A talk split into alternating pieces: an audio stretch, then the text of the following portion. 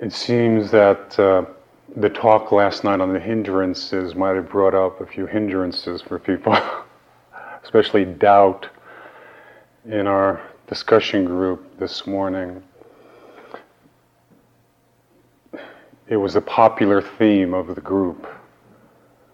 Such doubts as, why am I here? Why am I placing myself in this painful situation when I have such a nice, comfortable situation at home where there's my family and my loved ones and everything is wonderful, and I feel driven to come to a meditation retreat where, you know, all this stuff seems to come up for me. Why, why do I do this?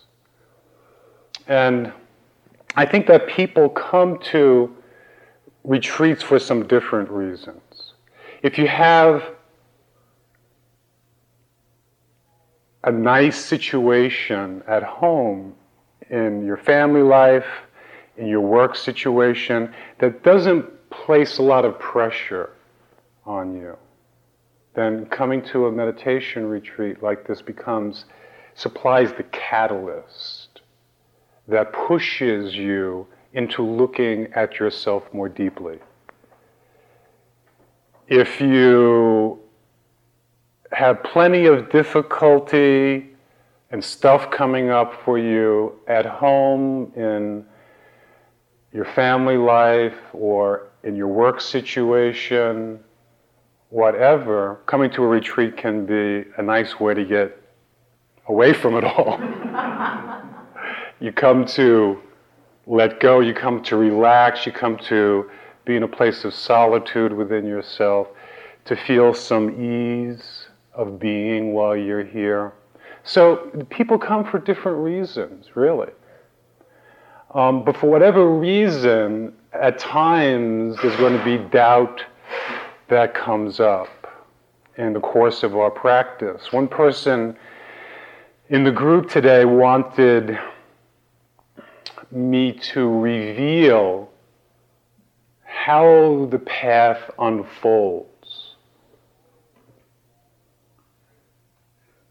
And this person was having some doubt about the path and what should be happening, and wanted some proof that this was a viable thing that we're doing here, and that it's going to lead somewhere.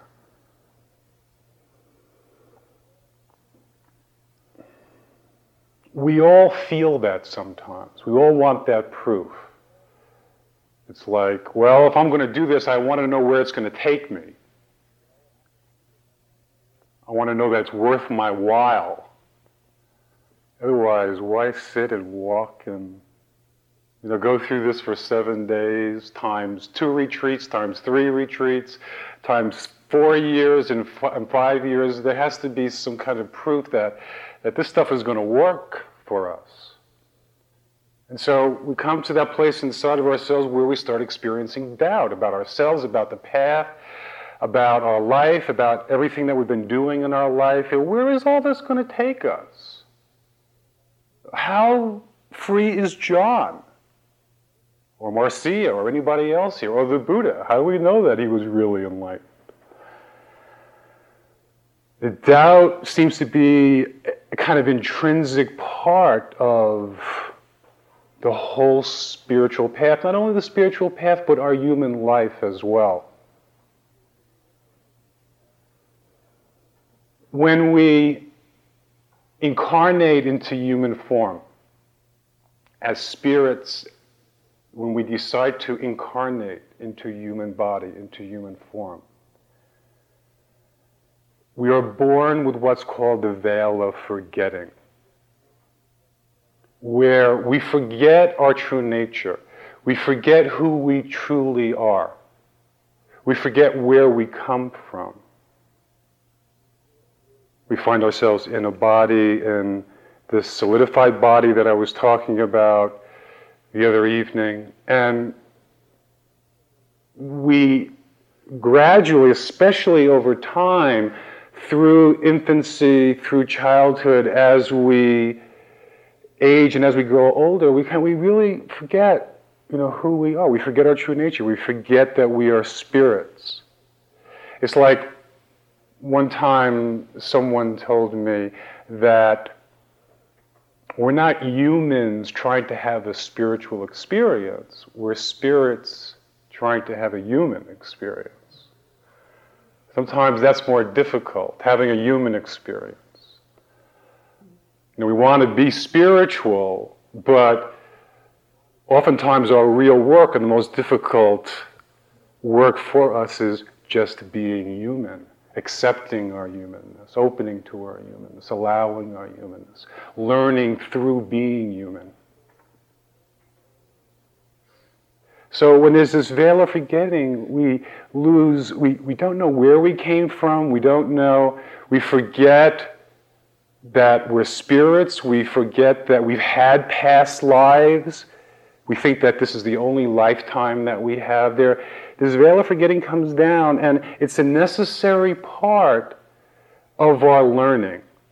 Because if we knew who we were, if we knew our true nature, if that was, if we were fully cognizant of that, if we fully understood that, or if we knew what our total path was before us during this human incarnation, if we knew how everything was going to unfold, how everything was going to happen in our life, if we knew what relationships we were going to get in, how they were going to turn out, if we knew the insights and the difficulties that we were going to have, if all of that was kind of, if we knew all of that beforehand, there wouldn't be the whole lesson of faith, because we would know already.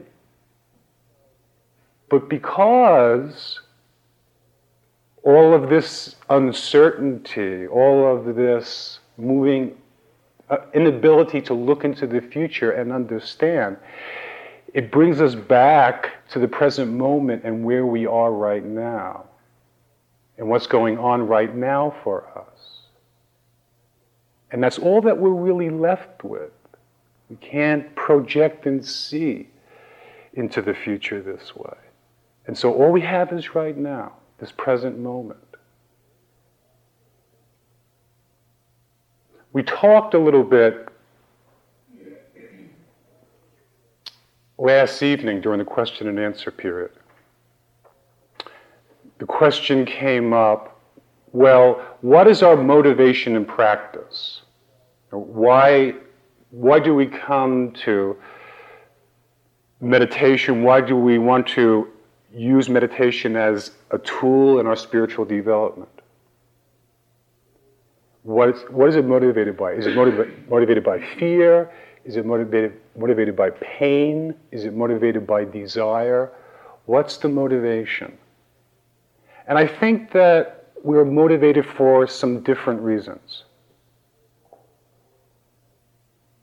One reason is just our love for the truth. Thomas Merton once said, the heart of spiritual practice is a search for truth which springs from love.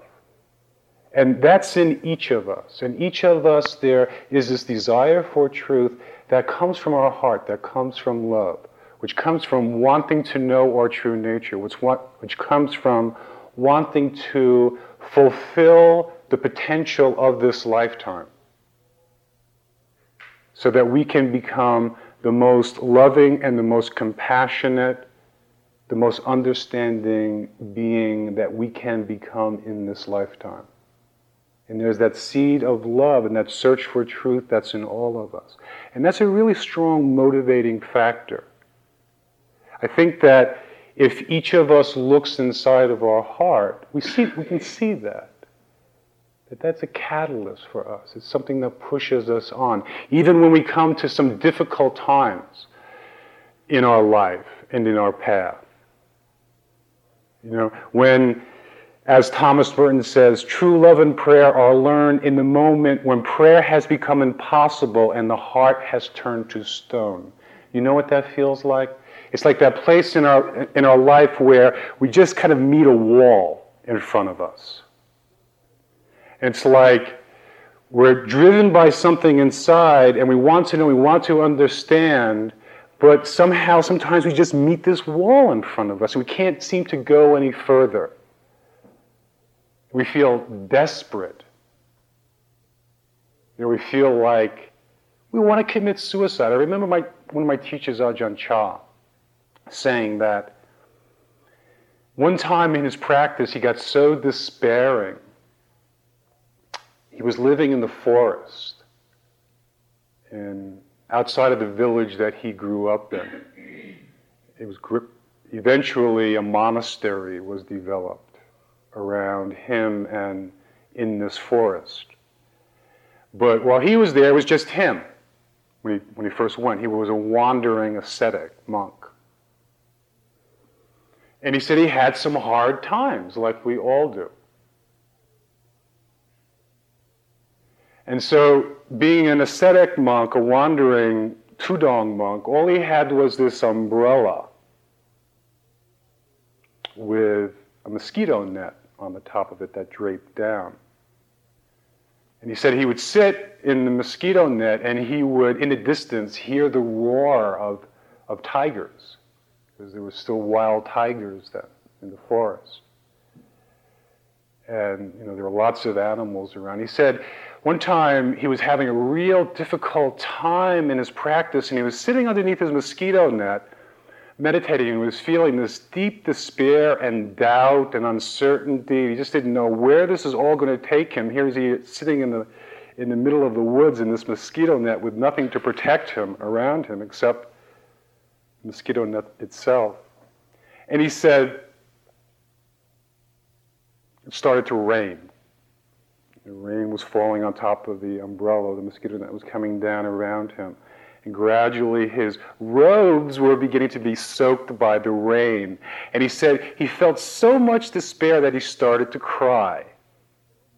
And that the tears that he was feeling started to melt in with the rain.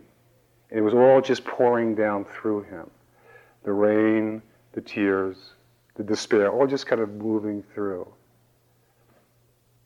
We all have those kinds of moments in life where love and prayer are learned in the moment when prayer has become impossible and the heart has turned to stone. We just don't know where we're going to go, where we're going to turn, what we're going to do, what direction to take. And there's just profound doubt and uncertainty in our life. It's in those moments when faith is born inside of us. It's in those moments when we start to really learn what faith means, where we can't turn any other place outside of ourselves for the answer. The only place that we can go is within ourselves, within our own heart. It's an important point. You know, because so often we look outside for the answers. We want to know where this path is going to take us. We want to be certain about it. We want to be able to have some control over our life. And yet we all know all of the uncertainty in life. Where is that desire for control? Where does that come from inside of ourselves? The need to know.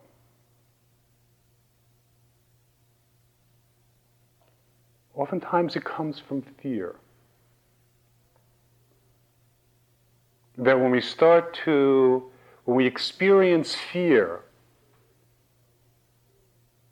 one way of getting away from the fear, moving away from the fear, is trying to grasp onto something that seems certain to us, that seems solid, that seems tangible, that's going to move us in a certain direction.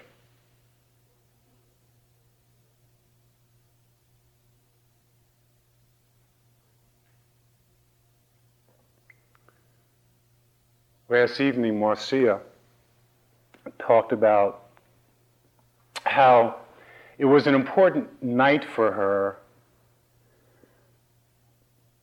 in giving the Dharma talk and deciding to give the Dharma talk, first of all, and then um, coming in and having all of you move forward,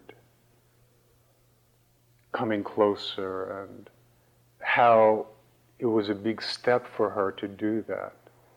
Well, this talk is similar for me, because usually I do a lot of planning for the Dharma talk. You know, I write generally what I'm going to say for the talk, and then I put it on some note cards. And so I have a gyp sheet to look at. All right. So I know what I'm going to say, to cover my bases, you know. And so I was doing that, you know, I was going through the usual spiel. I was sitting in my room today, I was writing out what I wanted to talk about. And then, you know, it's came time to start putting it on the note cards, and I'm writing, and it becomes more and more work, and I'm tired, and I really don't want to do this. And then I realized that I'm giving a talk on faith and trust. A light lights up, right, inside of my mind and says, well, there might be a lesson in this for you, which is to have some faith that whatever it is that you need to say, it will come. It'll be there for you. All you have to do is trust and listen to your heart. And that the inner wisdom is in your heart. And if you trust enough, if you have enough faith, if you're enough in touch w- with your heart, that whatever needs to be said will come out. But that was scary. It really was, because, you know, there was always, if I didn't know what to say next, then I could look down at the card and pick up a sentence or two and then take off with that. So I started to feel real nervous. You know, when I was sitting there, I was breathing deeply in my room, sitting in the chair. You know, taking some deep breaths, you know, trying to calm down. And say, okay, I'll say a few prayers, you know, make sure everything is okay, and then I'll go in and I'll give the Dharma talk.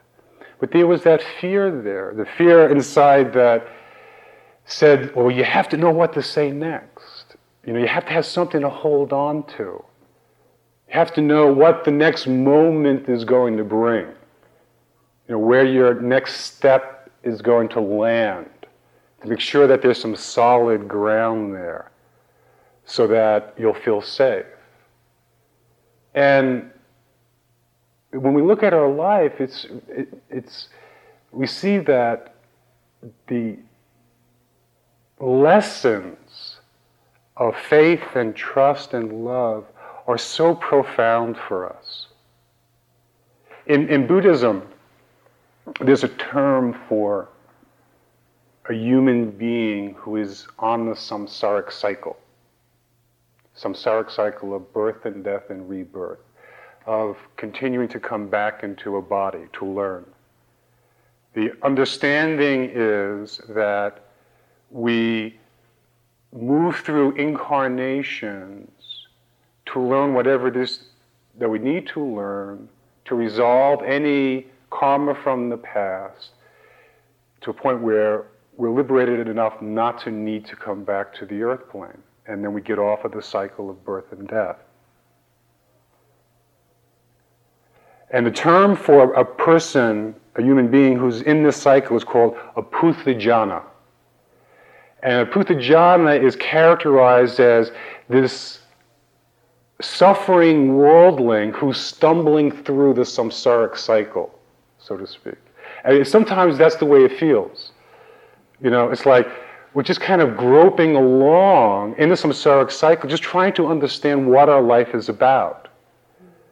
Trying to understand, you know, why we're here and what it is that we're trying to learn. You know, what is our path? And it's through continuing to come into our heart and trust where we are right now and what we're learning right now is exactly where we're supposed to be, and is and life is offering us exactly the lessons that we need to learn. But oftentimes we don't see it that way. We dismiss what's happening in our life right now and the lessons that are being offered to us, and somehow we think that we should be learning something else. So instead of paying attention to the present moment and what's going on for us right now and learning from that, we start thinking, well, you know, what I really need is a relationship, even though we're alone. What I think I really need is a relationship. You know, and then you get into a relationship and you think, well, maybe I really need to be alone. You know, and we have a, we have a certain mother and father who were born through and raised us, and we think, I should have had different parents than this. You know, I should have had the people next door, their, you know, my friend's parents. You know, we we find ourselves in a certain job, and we're always desiring to have a different kind of job, where we tend to ignore and dismiss where we are right now and the lessons that are being offered to us. It's a, it's an avoidance mechanism. It's a way of escaping what we need to learn right now. Some of that is out of fear of moving more deeply into our life and the circumstances of our life and the lessons that are being offered. It's a way of avoiding that. So we think of other things that we should be doing, where we should be. And you might have seen this in terms of your own practice, where this doubt comes up about Vipassana meditation. You know, and whether this is the path for me or not. And, and there's a certain validity to all of that, because first of all, one spiritual path is not necessarily going to be, or one practice is not going to be the practice that we do for the rest of our life. We may do it for a while, and then our needs change and we move on to something else. But oftentimes, moving... Um, The, some of the doubt that we have about our practice is this avoidance mechanism, which kinds of which which moves us away from what we are experiencing right now and what we can go into more deeply right now. And so we look elsewhere or think that our lessons may be elsewhere instead of looking more deeply right here into the present moment and the circumstances of our life and what's happening for us. This is some of what takes place in terms of doubt.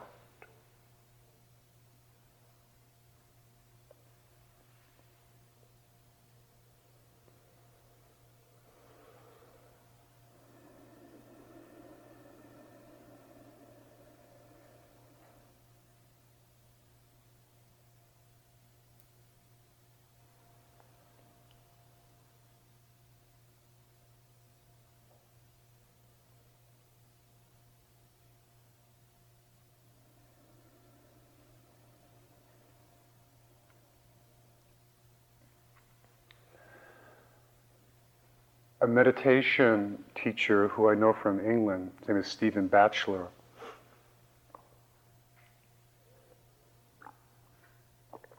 He wrote a book. I've never read it, but I like the title. It's called The Faith to Doubt. And in the Mahayana tradition, doubt is an effective vehicle for the path.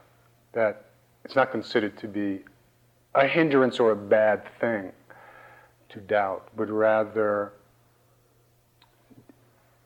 healthy doubt and allowing doubt to be there inside of your mind is a strong point of investigation. Investigation of the Dharma being one of the factors of enlightenment. And we can use doubt as an effective way of questioning ourselves, of looking at ourselves. Like, for example, in Zen practice, they use koan. Like, what is the ha- what is the sound of one hand clapping? And there's no rational explanation or answer to what is the sound of one hand clapping, but you focus upon the koan, which is an unanswerable question to the point where your mind stops because it can't go any further in answering the question. So it gives up, so to speak.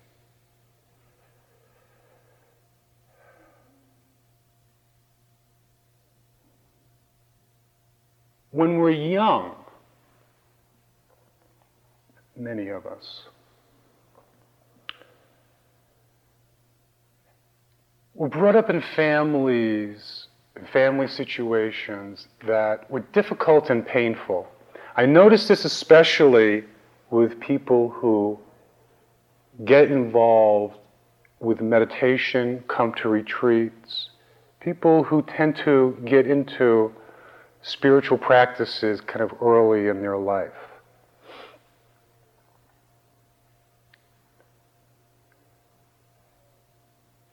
In our society, there seems to be a lot of tension, a lot of pain in family living. I think it, in part, it has to do with the intensity in which we live our life in the society, which is very, very fast-paced. And there's so much change in our society, intense change. And there's a lot of displacement where we don't have a lot of solid roots. You know, my grandmother and grandfather, one side came from Germany, the other side, Scotland and England. My parents grew up in Brooklyn. You know, and there was, I mean, there was a lot of uncertainty in their life. They grew up during the Depression. And there was a lot of fear inside of the family, and fear inside in terms of their own lives and their own personalities. And a lot of that kind of got carried over into the way that they raised their children. And so there was a, in my family, and I see it so frequently, and the people who I teach and who I counsel, there's just been a lot of pain inside of the family. There's so much abuse, sexual abuse, physical abuse, alcoholism, um, separation in the family in terms of divorce.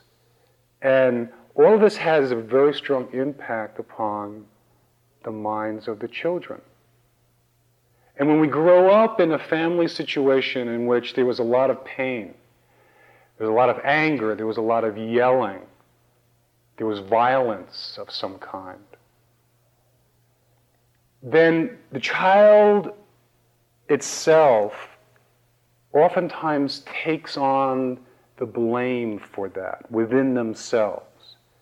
The thought is that I must be doing something wrong because here I am, all this is, all this anger, all this rage, all this violence and pain around me, and therefore it must be my fault in some way, that I must have done something wrong. Because if I did something right, if I was good, then the situation around me would be harmonious, would be peaceful. But instead, there's all this pain and all this fear and all this rage around me. And so we tend to internalize that within ourselves as being our fault in some way. And so we turn this negativity and anger in towards ourselves. We feel that we are the ones to blame for it. And in order to be acceptable to our parents, in order to create a, a living situation that is somewhat harmonious around us, we have to bury a lot of that anger and rage inside of ourselves. We stuff it down, stuff it deep inside, and come across as doing things that are acceptable, being pleasant, whatever, to maintain the status quo, to maintain some kind of cohesion within the family itself. While all the time, all this rage and this anger and this fear inside of us gets pushed down and pushed down and pushed down. we learn that we can't really trust our feelings, because inside of ourselves we're feeling all this. We feel this anger, we feel this pain inside of ourselves. But we can't trust that it's a result somewhat of what's going on around us. That's too threatening to us.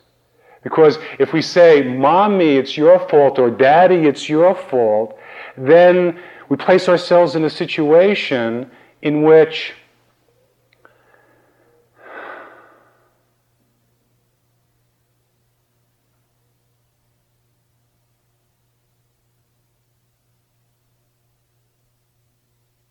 we're not ready to take responsibility for all of that. It's like we say, it's my fault.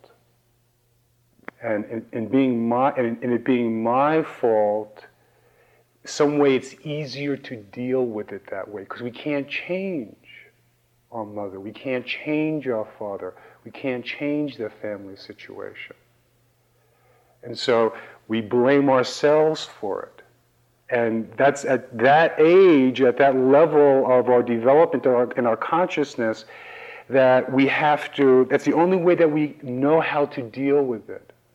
And so all of that blame and all of that anger and all that rage stays inside of us. And we can't learn to trust our feelings. There's a, a basic level of mistrust. Mistrust outwardly in terms of the grown-ups around us and the betrayal of their actions towards us if we were violated in some way. So there's mistrust of the grown-ups who we felt were going to protect us, who were going to take care of us, who we're supposed to be able to trust. And inwardly, there is mistrust within ourselves, because there's all of these feelings taking place and we don't know where they come from, and we feel that we're to blame, that it's our fault. And so right there, the grounds for faith and trust is very, very shaky in our life. There's a kind of instability and shakiness in our life. There's a reason for this. There's a reason why we have the parents that we have, why there's a certain dynamic between our parents and ourselves, why we're experiencing so much pain at an early age in our life. And that is, first of all, so that we start to open our eyes. I noticed that a lot of people who have a lot of pain in their life, who, who early on have pain in their life, that they tend to be very intuitive. They, they develop an extra sense about themselves, where they kind of understand more what's going on around them, because they don't have a very easy kind of childhood that allows them just to move along happily and joyfully through, through life, that there's been enough tension and pain around them that has made them open their eyes and kind of be very sensing and feeling of what's happening around them. That's one of the functions of pain. And that is that it helps to open our eyes. It makes us more attentive. It says, hey, pay attention. And you have to.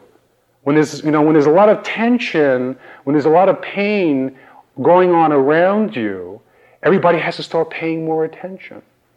And this is the other reason why we talked about last evening about the motivation in practice. One is that it comes from a place of love inside of ourselves and the desire for truth. The other thing that motivates us into spiritual practice is the pain in our life, the shadow side in our life. It's like we can't rest in that sense of everything is okay, because everything isn't okay. Everything isn't okay. Now, sometimes things are very, very hard and very, very painful. Not that the pain itself teaches us, or necessarily that, that that's the only way to learn, But certainly, as you know, when you hit a rough period in your life somewhere where there tends to be more pain, it kind of shakes you up. It says, hey, pay attention and look. What's going on right now? And that's a gift to us. That's really a gift. We may not see it as a gift for a while because we get lost in the pain and blame. We say, why me? You know, why was I abused? You know, why did I have to grow up in a family where there was so much fear and anger and so little love and nur- and, and, nur- and nurturing? And so we get lost in our pain and we blame. And that takes place for a while where we blame and we blame and we fight against it, we rage against it, to the point where we see that it's not leading us anywhere. It's not leading to any more, any, to a deeper healing inside of ourselves. But rather we stay kind of stuck in the same place.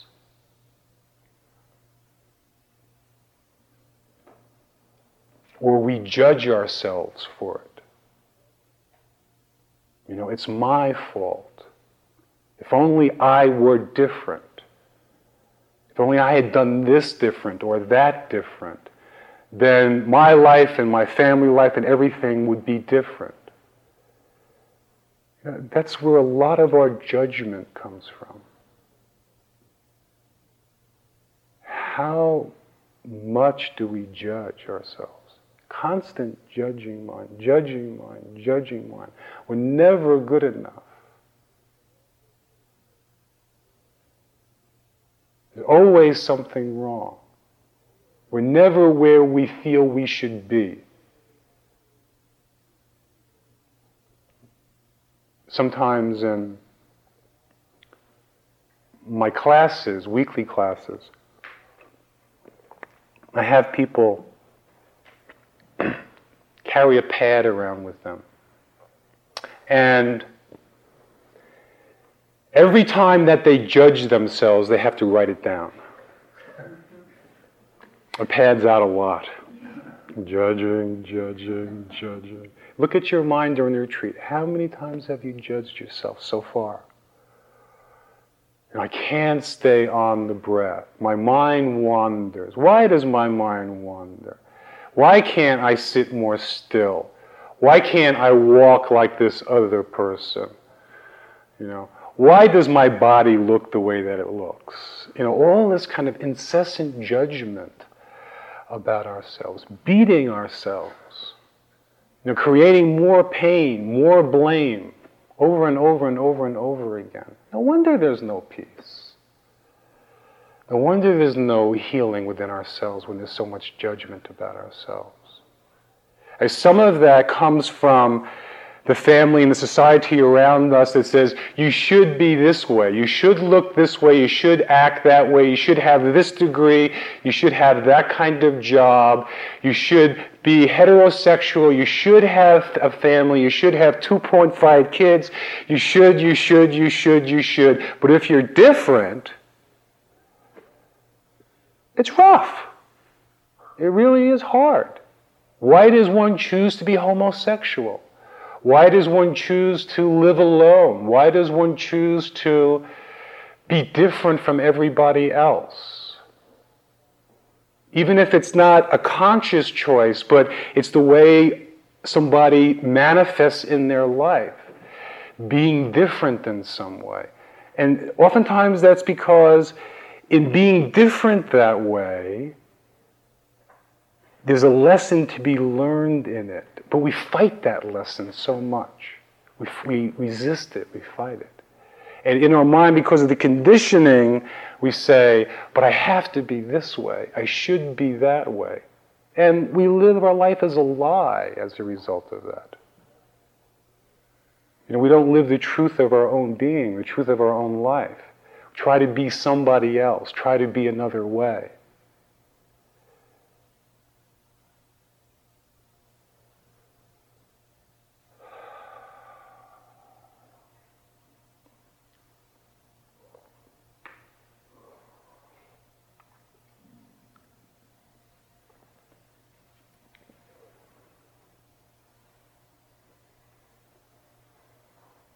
at a certain point,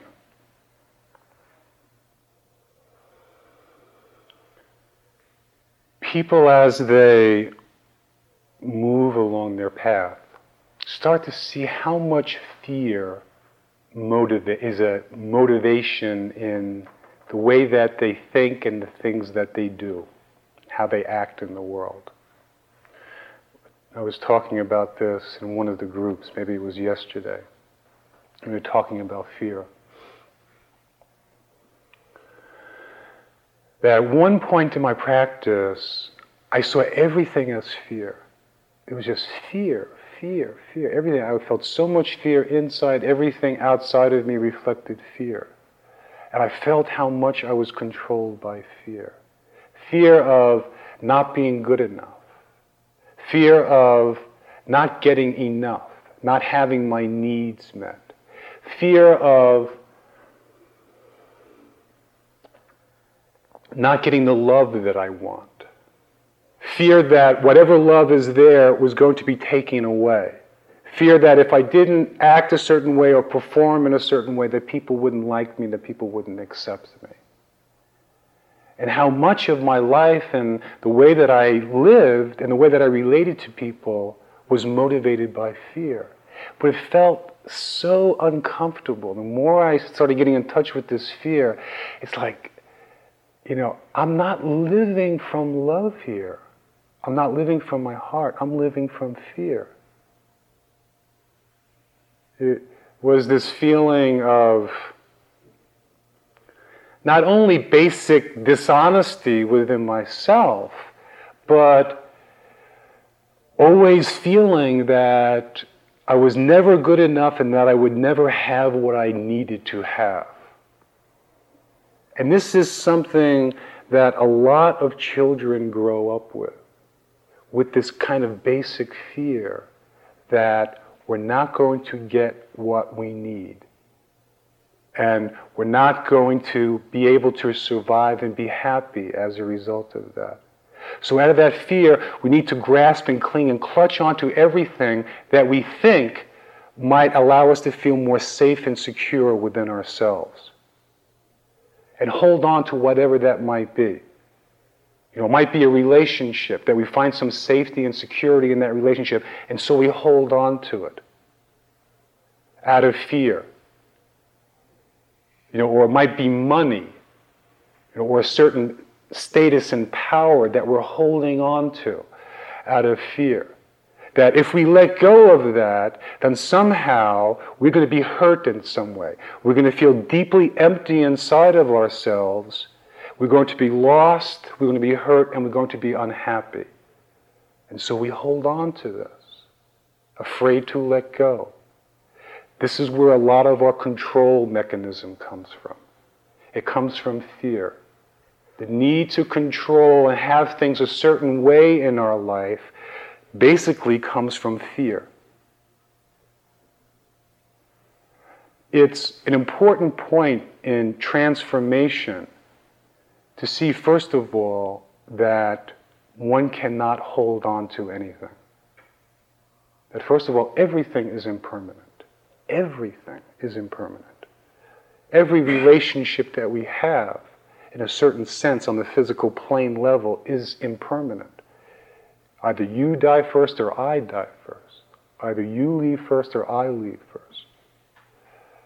Everything that we own is impermanent. Everything is impermanent.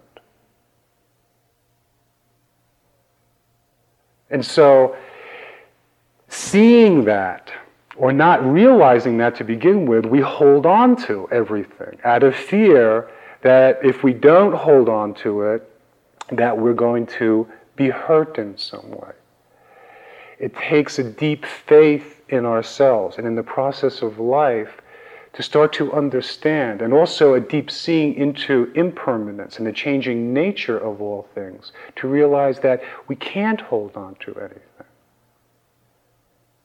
That, that that that sense of security itself is an illusion. And that that attachment is what continually recreates the illusion of safety and control. And it may be that it's not until the circumstances of life itself becomes so intolerable for us in some way and so painful for us in some way that we start to let go.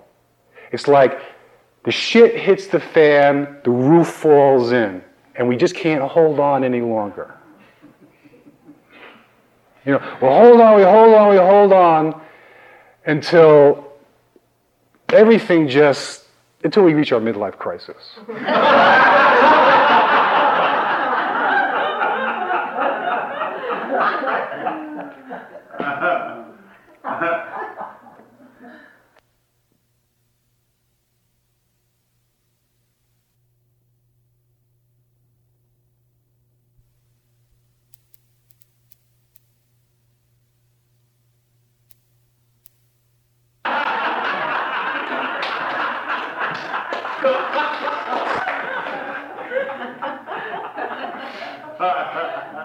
And we can't hold on any longer. Life will do it to us. If we don't let go, life will force us to let go. It'll force us, because that's what we need to learn. That's what we need to learn. We need to learn to, to trust and to have faith. You know, to learn to breathe into our own heart. You know, to rest inside of our heart.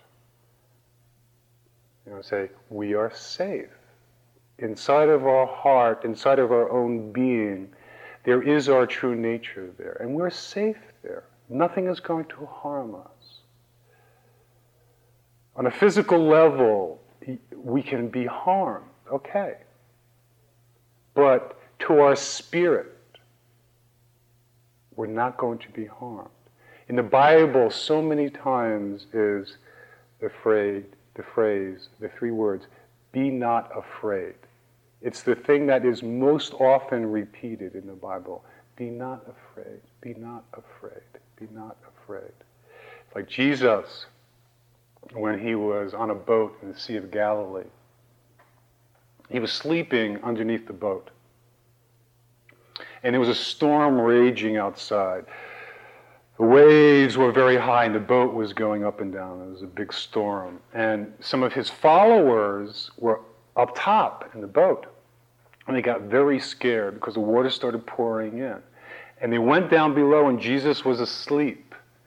They woke him up. They said, aren't you scared? He said, the water is coming in. You know, we might die. And Jesus looked at him, looked at them and said, why are you scared? Don't you have any faith? Where is your faith? Our body is going to die. Our body, the nature of our body is that it is subject to disease. It's subject to death. It's subject to destruction. But nothing can harm our spirit. Nothing can do that. And that there is this place inside of ourselves where we can rest to understand that we are truly safe there, that there is true peace in this place inside of ourselves that cannot be destroyed, that is truly the place of, of peace and of harmony within ourselves.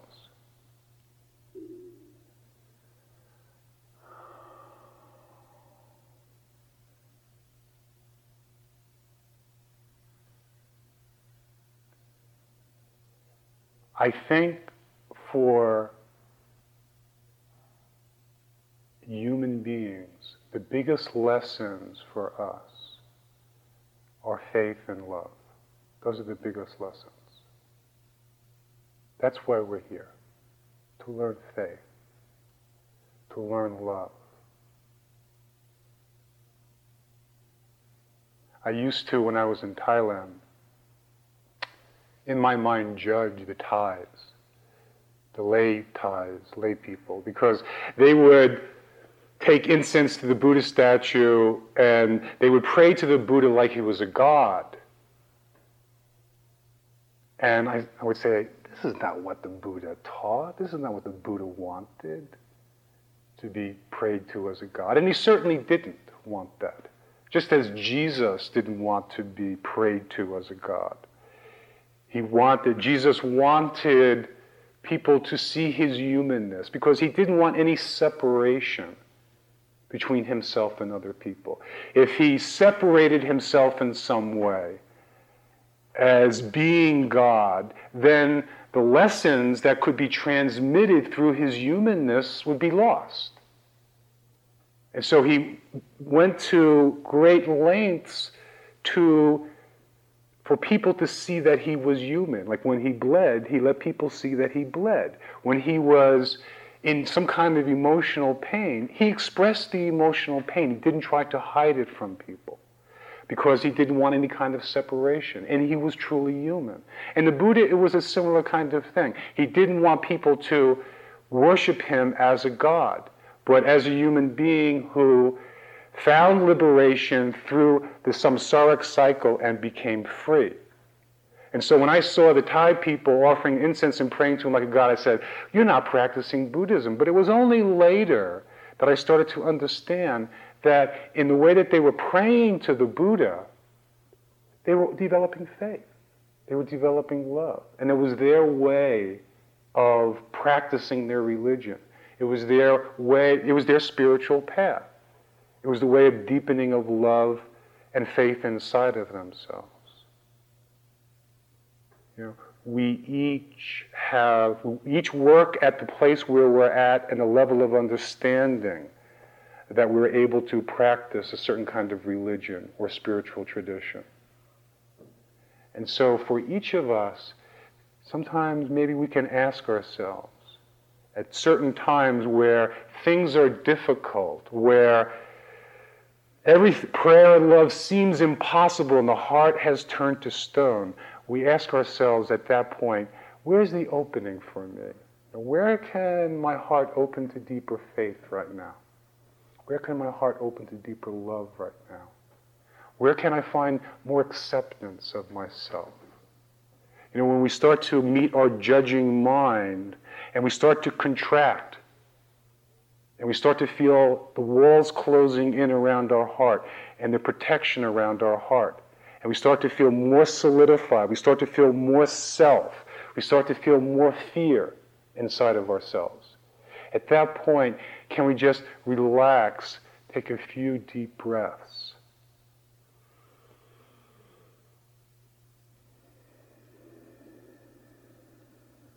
And just allow it all to settle down into the heart and say to ourselves, now, where can I learn trust right now?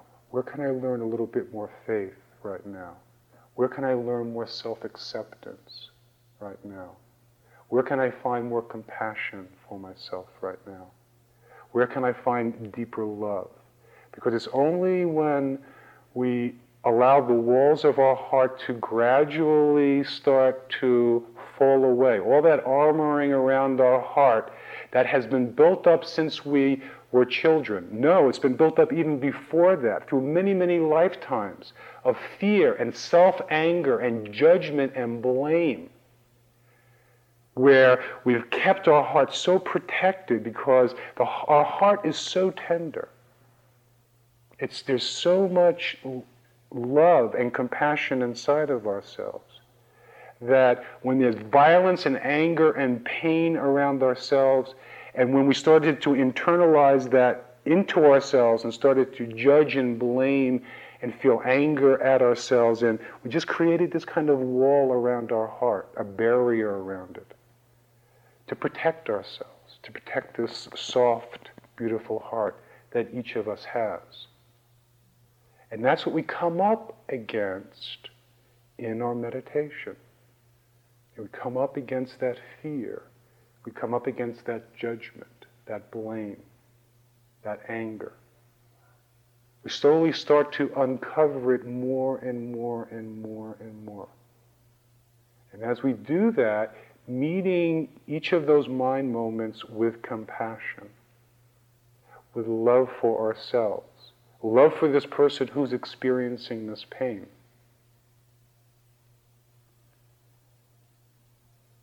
As we do this, we learn to trust ourselves more, to trust the process of what's happening for us,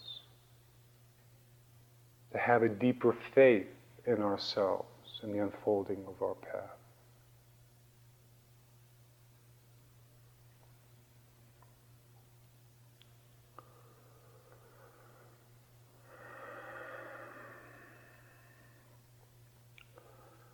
So let's just have a few minutes of silent reflection. Do you have any questions? Okay, the question is that it doesn't seem like in Buddhist writings that there's much emphasis given to the place of love. But Buddhism, Buddhism is more characterized as a path of wisdom and compassion. And I would say that both of those things, wisdom and compassion, are inseparable from love. That the more that we understand ourselves, the more insight and self-understanding we have, and the more compassion we have for ourselves, the more that we enter into the heart and into love, that there's really no difference between the two. Um, the, a Buddhist path is a, is a path, is a wisdom path, whereas Christianity, for example, is more a faith path. There's more emphasis on faith placed in Christianity than there is in, is in Buddhism. So I think that it Buddhism appeals to a certain kind of mind that gravitates towards the wisdom factor and the development of that. But if you just have wisdom without compassion, without an embracing of the heart, it doesn't necessarily lead to a deep healing in somebody. So that aspect of compassion, of having deep, a deepening compassion for ourselves and all that we experience, especially our pain, and learning to embrace that moves us deeper into our own heart, which is where we find a deepening of love. Okay? The question is, I made such a statement as... Our physical body could be harmed, but our spirit can't be harmed.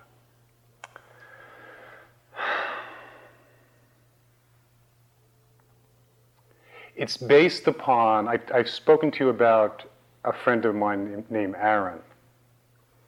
And during the Gulf War,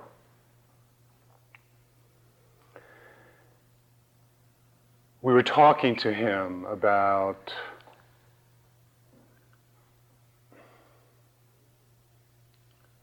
ways of relating to the war, going there or not going there.